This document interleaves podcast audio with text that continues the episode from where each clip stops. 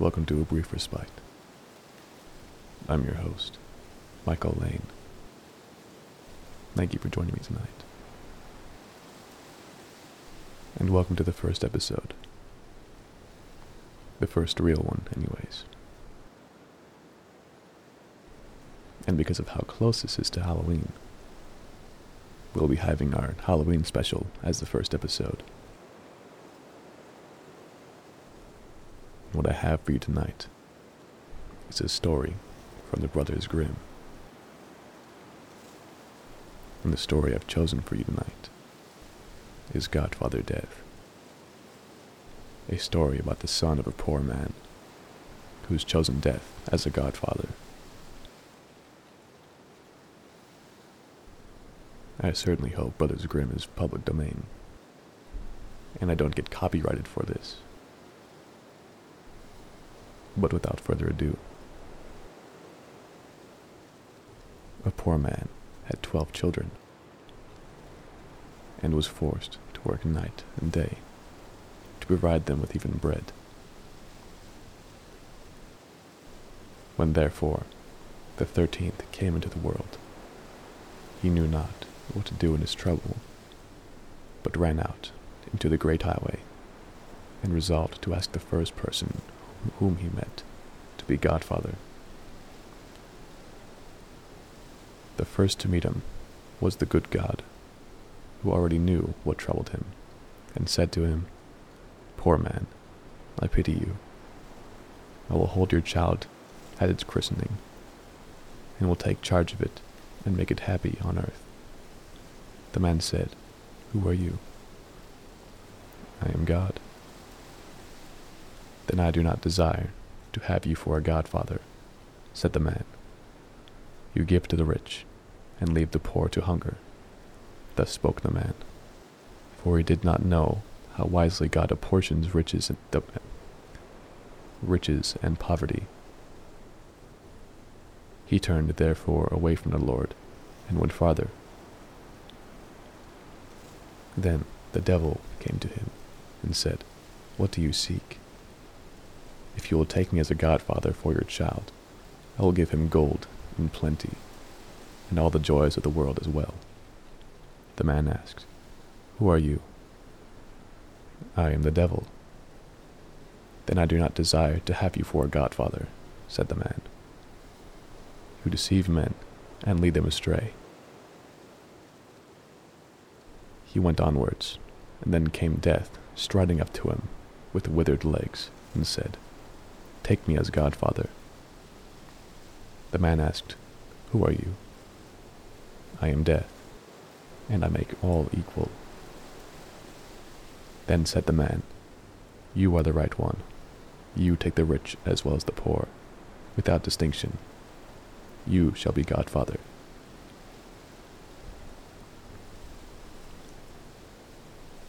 Death answered, I will make your child rich and famous for he who has me for a friend can lack nothing.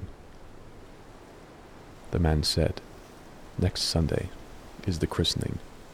Be there at the right time. Death appeared as he promised, and stood godfather quite in the usual way. When the boy had grown up, his godfather one day appeared and bade him go with him.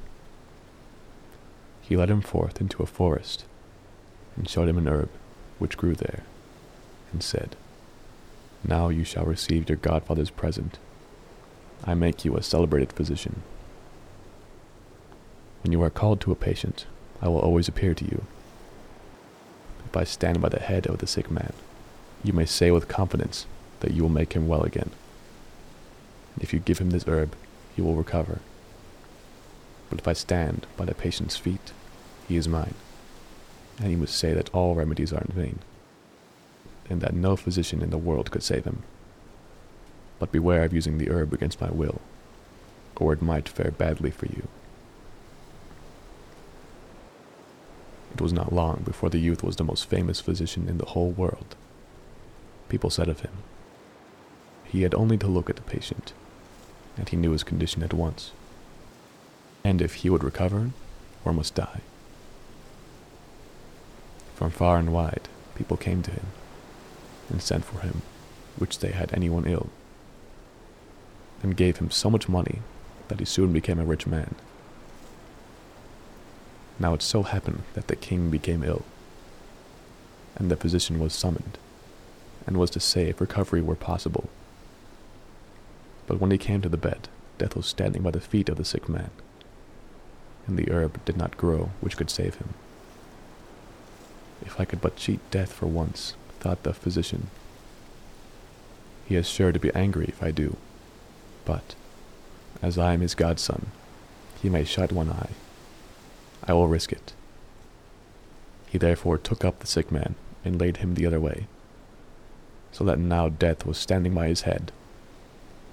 Then he gave the king some of the herb, and he recovered and grew healthy again. But death came to the physician, looking very black and angry, threatened him with his finger, and said, You have overreached me. This time I will pardon you, as you are my godson. But if you venture it again, it will cost you your neck, for I will take you away with me. Soon afterwards, the king's daughter fell into severe illness.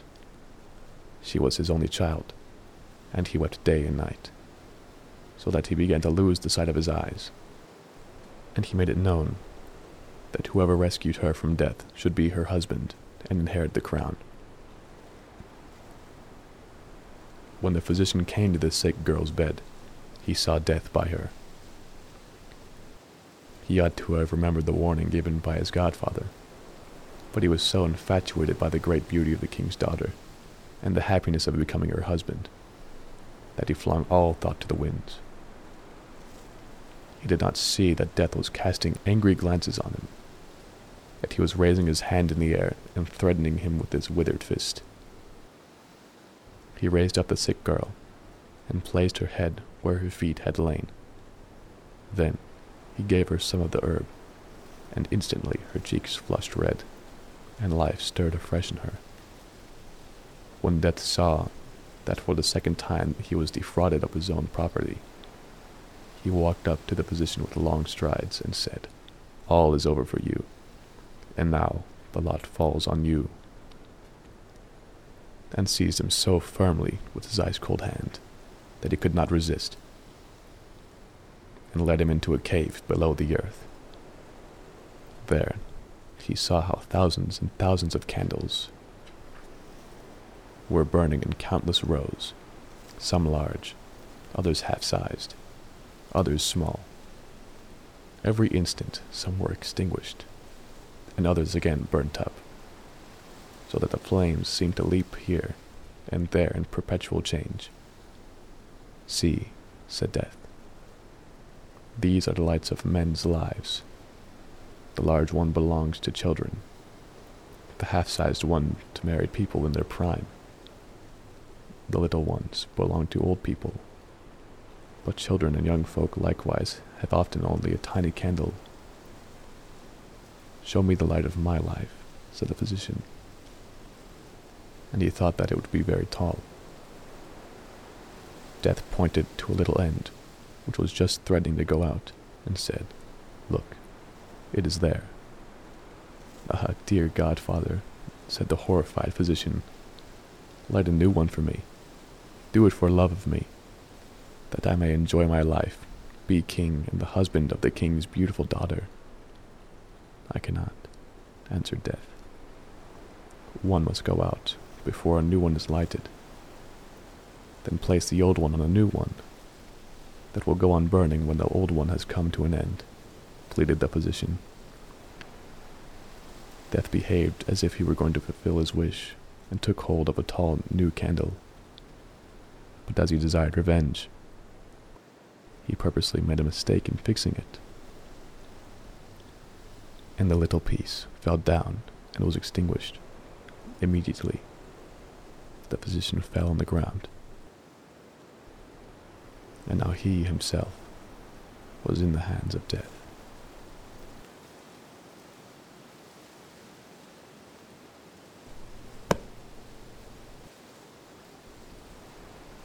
That was quite a good story. Hopefully, it wasn't too unnerving to fall asleep to. And hopefully, none of you are here to listen to this right now. I quite like the Brothers Grimm, but most of their things are too unnerving for a sleep podcast. This one is one of the milder ones.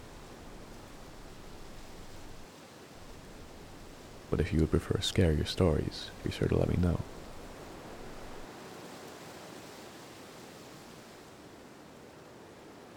This has been a brief respite.